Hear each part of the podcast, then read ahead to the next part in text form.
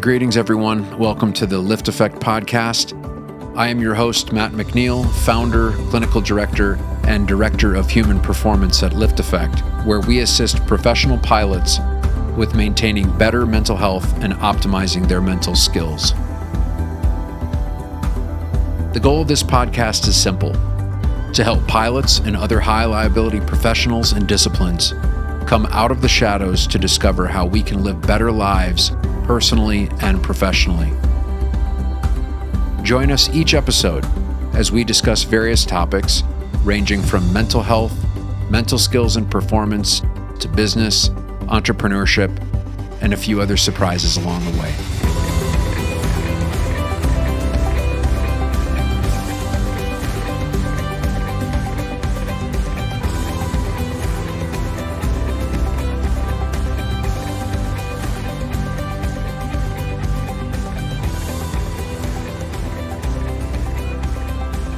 Ladies and gentlemen, guys and gals, boys and girls, Matt McNeil here, LiftAffect. Was not planning on doing a podcast today since it's the Thanksgiving holiday.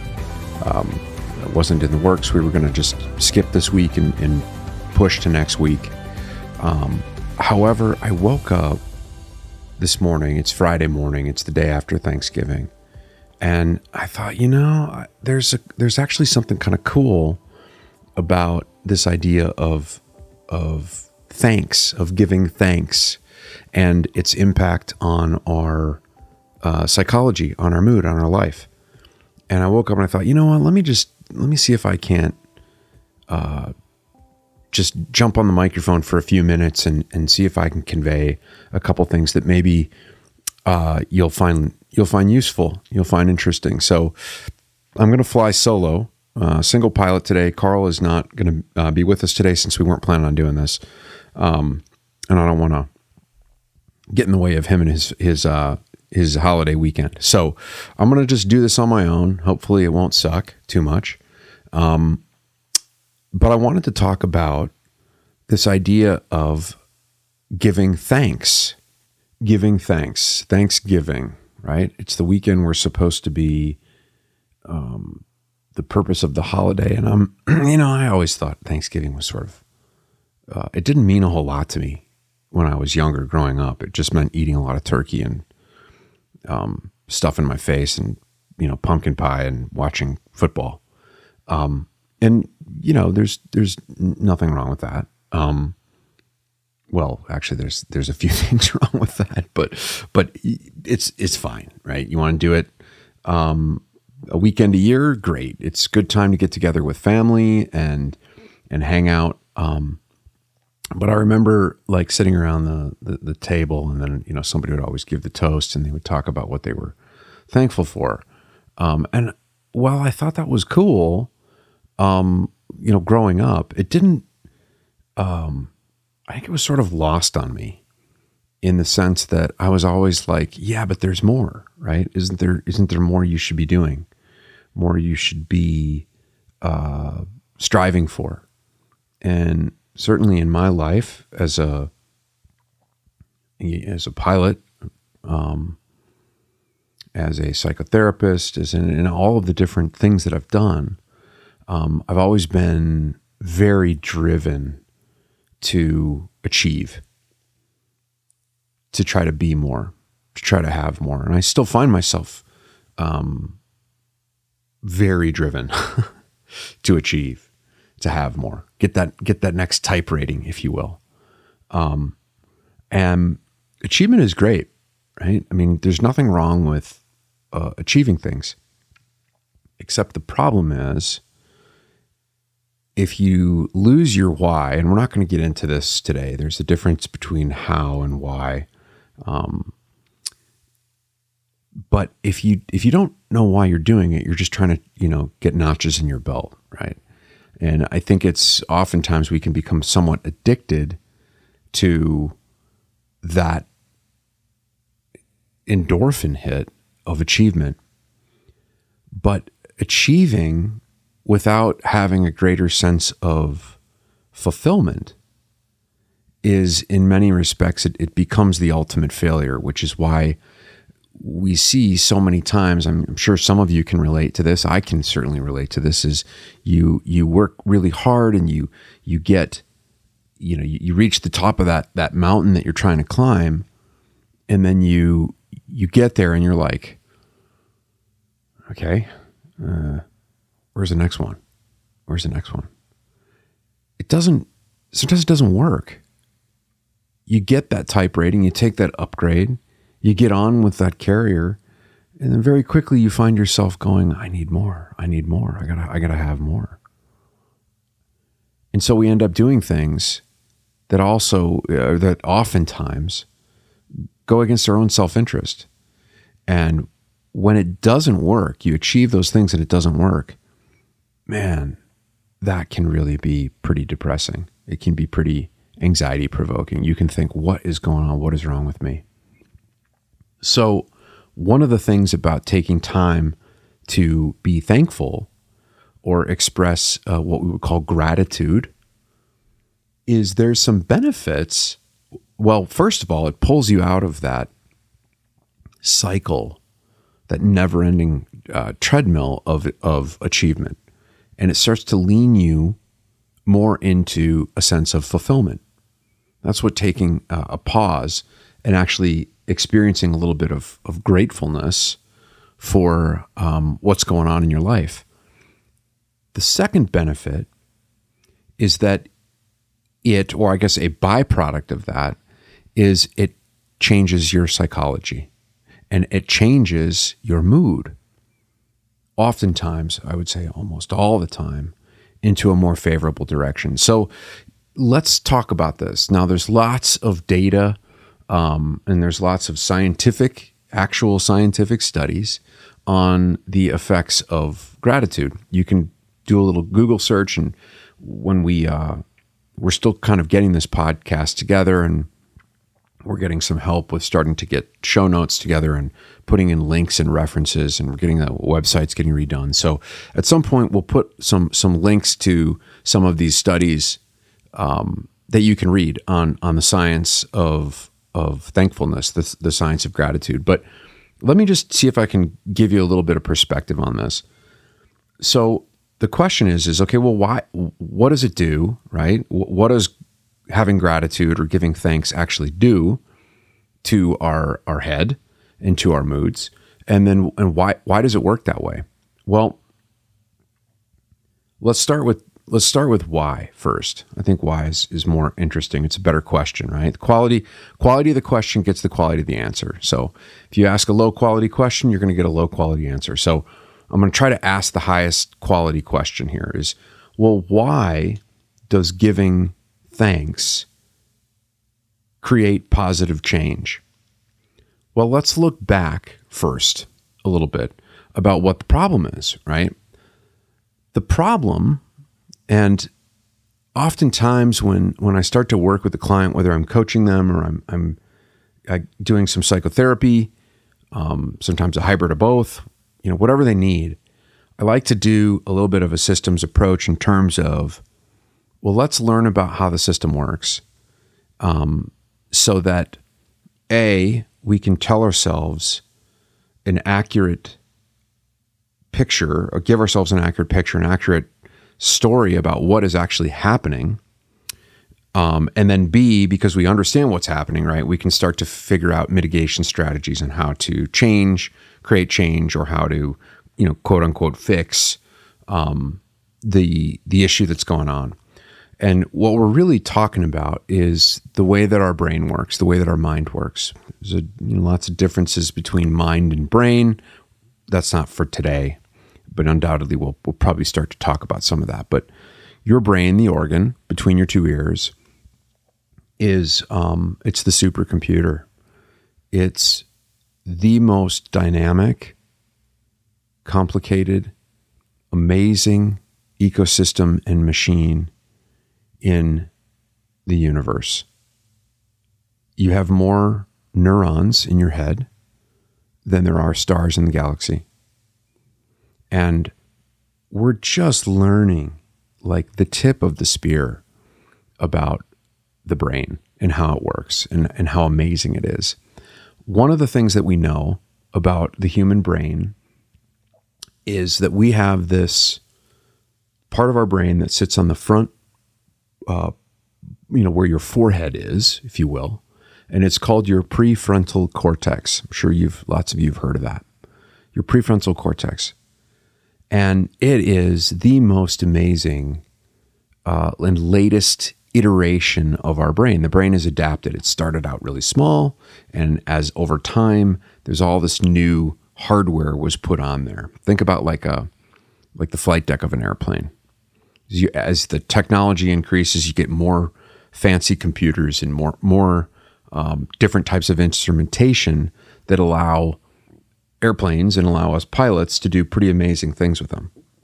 So the prefrontal cortex is responsible for the highest level of functions that we have as human beings that our brain is capable of of of uh, of doing. Right. So you think it it it allows us to do complex spatial rotation problems. It allows us to plan. It allows us to have language that is far superior to any other species. I mean, our our language is just incredible when you compare it to um, any other species. We have the most complex set of language skills um, that that's just it, it, that creates language allows us to live the existence that we do, right? The way in which we can conceptualize things and we can think about things has allowed us to evolve as a as a society in ways that that other animals can't do, right? Apes can't uh, go fly airplanes. They can't design large buildings. They can't build microchips, but human beings can. And it's because of the power of the, the, the mind, the power of what our brain allows us to do. And a big part of that, a big component of that, is the way in which we have language to create relationships between things and to be able to think around and describe things and conceptualize things. So, this prefrontal cortex, if I haven't sold you on it, it's amazing. It's consider it like the flight management system, the FMS of an airplane, right? Which I personally think is the most amazing part of a plane. Um, it's the brain. And so that's what the FMS does. And that's what the prefrontal cortex does. There's one little issue that we have with this prefrontal cortex. And the issue is, is it has not evolved very quickly. Evolution, human evolution, is incredibly slow. It's really, really slow. And the prefrontal cortex is is a our iteration of it is pretty old. It's like 2 million years old. It hasn't really had a lot of evolution in the last 2 million years. It's like 1.8 million years. I don't remember all the exact data on on how this this part of our brain has evolved, but but let's think about this now. Okay? So if the prefrontal cortex hasn't evolved much in 2 million years, it means that a baby born 2 million years ago and a baby born today is going to be basically identical. They're going to look the same, they're going to act the same, they're going to you know, coo the same and poop the same and pee the same and walk the same and they're, they're, they're identical. If you put a baby born today and a baby born 2 million years ago, you wouldn't really be able to tell the difference between the two. They look exactly the same, act the same. That's kind of incredible if you think about and now uh, our brains are evolved for the environment with which we live in. That's how evolution works. We create evolutionary change based on the environment that allows us the greatest chance of survival. And so our brain is designed for a world that's about 2 million years ago. And so if you think about how we were living 2 million years ago, um, well, an old woman, an old man was like 16 or 17. Most people died in childbirth. And if you made it through childhood, which was rare, because um, something was going to get you, right? there's just a few of us that made it to old age of 17, 16, 17, 18. There weren't any 47 year old Matts. Um, just didn't didn't exist. And the reason for that is because well, we were living like, you know, living in caves. Every time you leave your cave, a tiger is trying to eat you. if it snows on your on your crops, you're going to starve to death. If you get sick, you're gone. You're dead. And so our brain was designed for that environment. And when you're in that kind of environment, everything is a threat. Everything. And that's the brain that we have today. Which is why we can see everything as a threat. Well, I, I achieved my goal here, but you know, it's not, not really good enough. I think I need more. I think I have to be more. I I'm not good enough. I don't have enough. I got to have more, more, more, more, more. That is not just because, you know, we're a bunch of ungrateful, um, unsatiated, you know, gluttonous beasts, right? It's not because of, you know, original sin or all, all the reasons that we can shame ourselves into feeling like we're not enough. Now, things like um, uh, you know, Facebook and Instagram and, and all these ways in which we can create these presentations of how wonderful we are. That has absolutely exacerbated the um, the underlying tendency for us to feel like we're not enough. And when you think about young kids and teenagers, as their brain is developing and it's quite vulnerable, those messages of you suck, you you're not beautiful enough, you're not fit enough, you're not rich enough, you're not cool enough, you haven't traveled enough, you are not enough.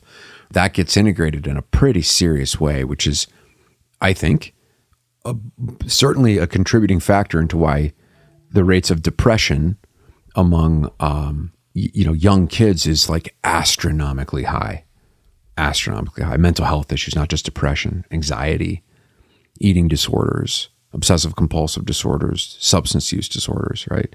And it certainly is for adults as well. It's it's a problem, all ages. I think Facebook users now the the largest uh, users are are baby boomers, which is like, so what's that doing to them? Um, okay, back on track. I don't have Carl here, so you, you guys are going to have to keep me on track here. Um, so the the point is is that our brain is developed to see threats around every corner because that's the environment that we lived in two million years ago. That's what we're developed for. That we have an FMS that is amazing with what it does, but it's got really old databases in there. It's gonna it's gonna land you in Stapleton Airport. It can take you into a bunch of houses because it thinks there's a runway there when, when it's not. That's what we got. And so our brain is set up to be basically to, to have you die pretty quickly, which is why we will see threats around every corner. And I think why gratefulness or gratitude gets bypassed because we're like, yeah, yeah, yeah, that, that, that's fine, but where's the threat, right? Okay, I achieved this, but why is this not enough? Um, I've, I've, I've, I've arrived, but I need to get, I need to get going. The lack of gratitude we have is because that's actually what we're designed for. But the problem is, we don't live in caves. And there aren't actually tigers around every corner that are trying to turn you into a tiger snack. But we, we, we don't see that because we're, we're not adapted for that. But what we can do, one of the things that our brain allows us to do, or, uh, or this amazing brain that we have, is we can learn and we can start to get some perspective to be able to create some change. So, one of the things that's been discovered about intentionally experiencing gratitude, taking a minute and saying, wow, I'm, I'm really grateful for, uh, let's see, I'm grateful for this cup of coffee that's in my hand right now. It's pretty good.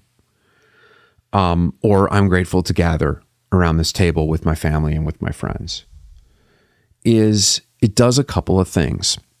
One is it reorients you to the context that you're actually in, right? Maybe you're not actually being hunted by a tiger right now.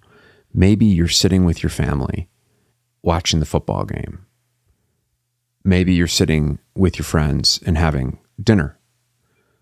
You're not actually being eaten by a tiger, right? So there's there's a, a reorientation that happens with with the concept of being thankful. But what a, a bigger, more important piece of what that does is is it shuts down a couple of things that are really, really damaging to us. And if you think about the human emotions, right?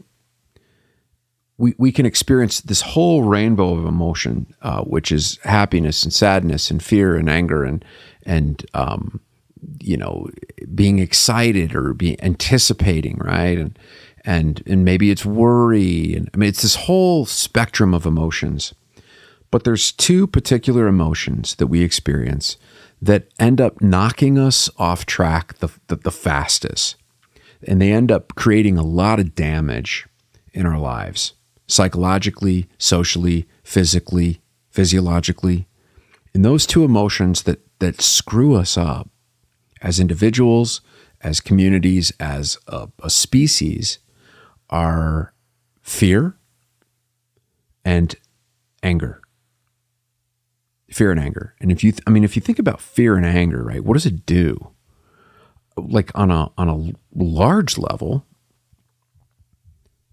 I mean, countries go to war over those two emotions.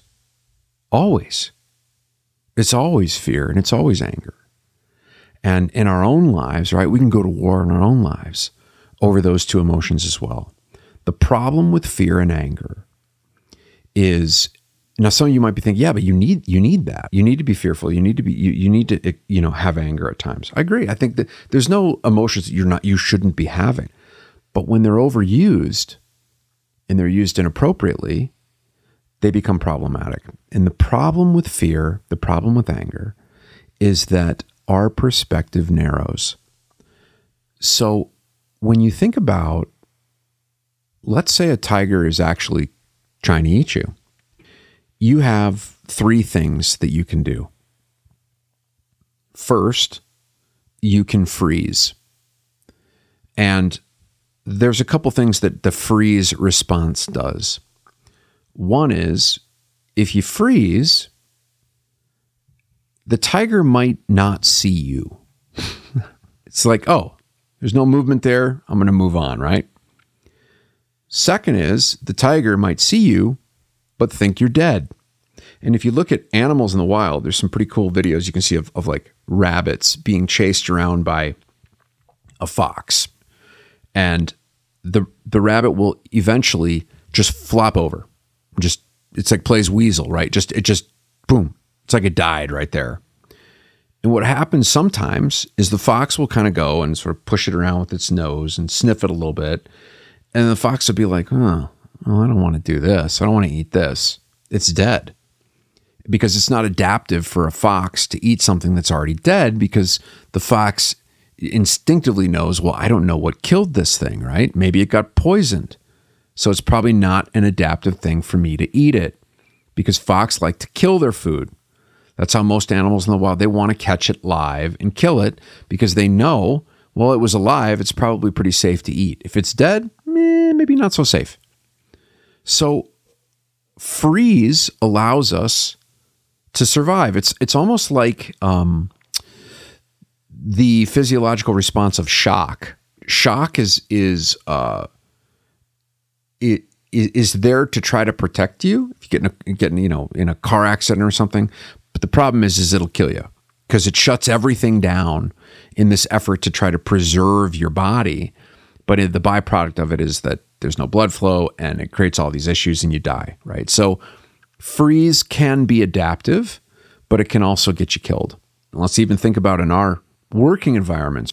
And all of us have probably flown with those those uh, those pilots. And if you're an instructor, you definitely see it is when somebody's getting really overloaded, and all of a sudden, like something happens, and they're just sitting there, and they can't it's like they, they can't reach and pull the flaps down. They can't get the gear down. They stop listening. Everything narrows. That's because they're overloaded and oftentimes there's fear. So that's one problem with fear is we narrow, our attention narrows, our abilities narrow because of this freeze response. The second option we have to get away from the tiger is to fight, right? Okay, I'm going to neutralize this thing. And so what happens is when we need to fight something, the brain starts to shoot massive amounts of adrenaline to your muscles, to your body, because you need to have that strength to be able to uh, fight a tiger. Probably not going to end very well, but let's just go with it. So, anger often is driven by this need to fight, which is driven by fear. It's adaptive. Okay, I'm going to take this thing down. I'm going to get pissed and I'm going to go for it because I'm afraid this thing's going to kill me if I don't. And so that's a, a, that's adaptive. You need if you got to fight this thing off, you got to fight this thing off. If the car you know falls on top of somebody, you got to get that crazy strength that you hear about and lift the car up off the kid. The problem with adrenaline in all of us, uh, I don't care if you're an attorney or if you're a physician or if you're uh, a pilot or you're a police officer, a first responder, it doesn't matter. Hell, even an accountant. I mean, when things get scary, you're going to get a ton of adrenaline.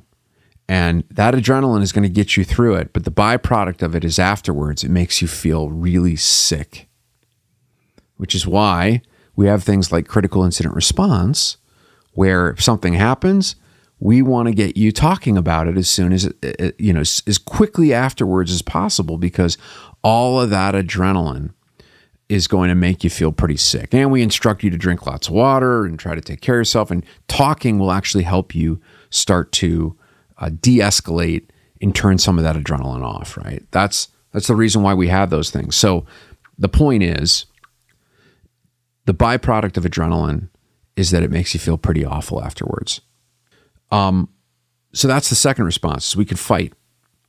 The third response, and often the most adaptive response, is run. Just get out of there. Get away from the tiger. Your your best bet uh, is to run. Just get out of there if possible. That's your best bet. Um, second bet is just hide. Right. Don't let them see you. And then if you have to, third third best option is to is to try to fight to neutralize the, the threat. These three responses we have to threats, which is freeze, which is to fight, or to run. And run is a, a great way to get away from the threat. Um, the problem is is that if we overuse it, that then becomes called avoidance. And so, avoidance, there's a behavioristic principle that says that avoidance of a noxious stimulus, and noxious just means annoying or scary or non adaptive, something that's threatening. But the avoidance of that over time only makes the avoidance response worse, right? Which is why oftentimes we see uh, even pilots that develop fear of flying is they had a bad experience and then they go, I'm going to stay away from that, right? And then staying away from it now, it creates this whole uh, avoidance response that just gets worse and worse and worse and worse and worse. Um, but you know what? If a tiger's trying to eat you, you're going to get away from it. Seems like a pretty good idea. So those three responses are all we got when we encounter a threat. And the problem is is that when we are in those states of freeze, fight or run, our attention narrows, our perspective narrows because we don't need to be able to take in all the information around us, right? We just got to be able to figure out how to get away. And so, in a real threat, that's adaptive, meaning that's a good thing. But as you know, we're not living in a world where tigers are trying to eat us all the time. Uh, and because we've got this really amazing supercomputer that likes to take things and 100x them, it's the tendency of what we do. It creates these this false perception of threat. I see a picture of somebody that's achieved more on Instagram and I go, "Oh shit, I'm not enough." That becomes a tiger.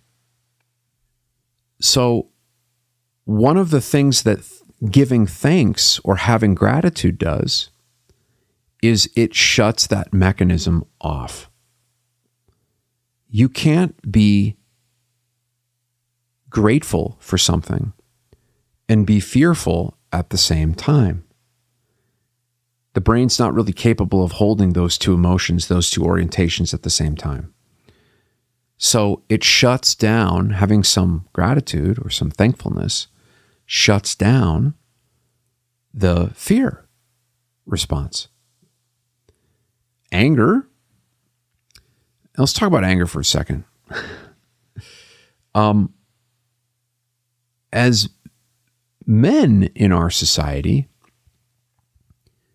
we are acculturated to have the emotion of anger as a, I would say, in many respects, a very celebrated emotion. Right? We're we're encouraged um, as men to express two types of emotions, right? Happiness and anger. That's it. Um, and women in our society are acculturated to not express anger.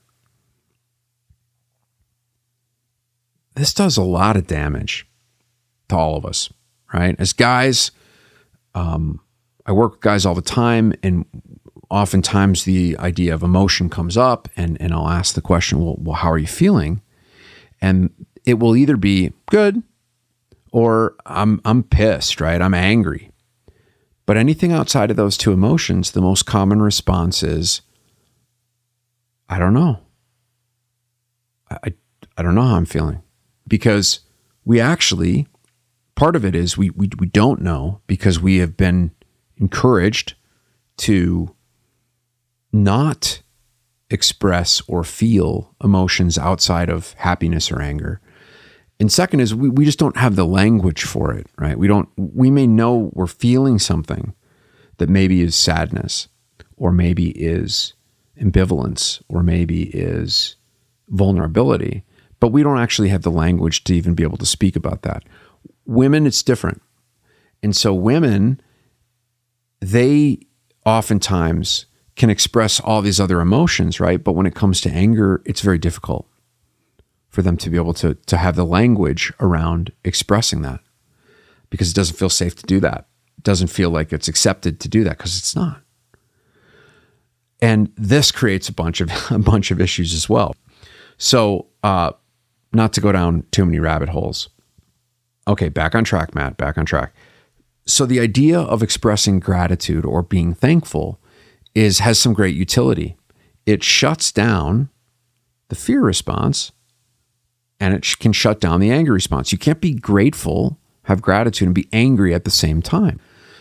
It's an antidote to these two very destructive emotions of fear and anger.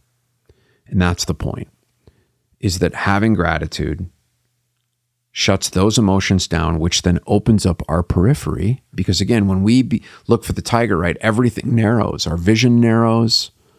Uh, we stop listening. So you could hear a pin drop all of your blood leaves your organs and goes out to your your extremities so you can you can freeze run or or fight.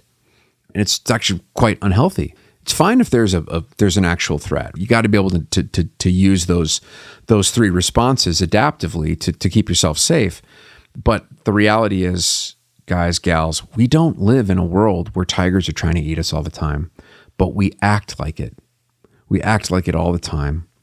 And part of the reason we, I think, have to have these holidays of actually expressing gratitude is because it's so difficult to be able to do that.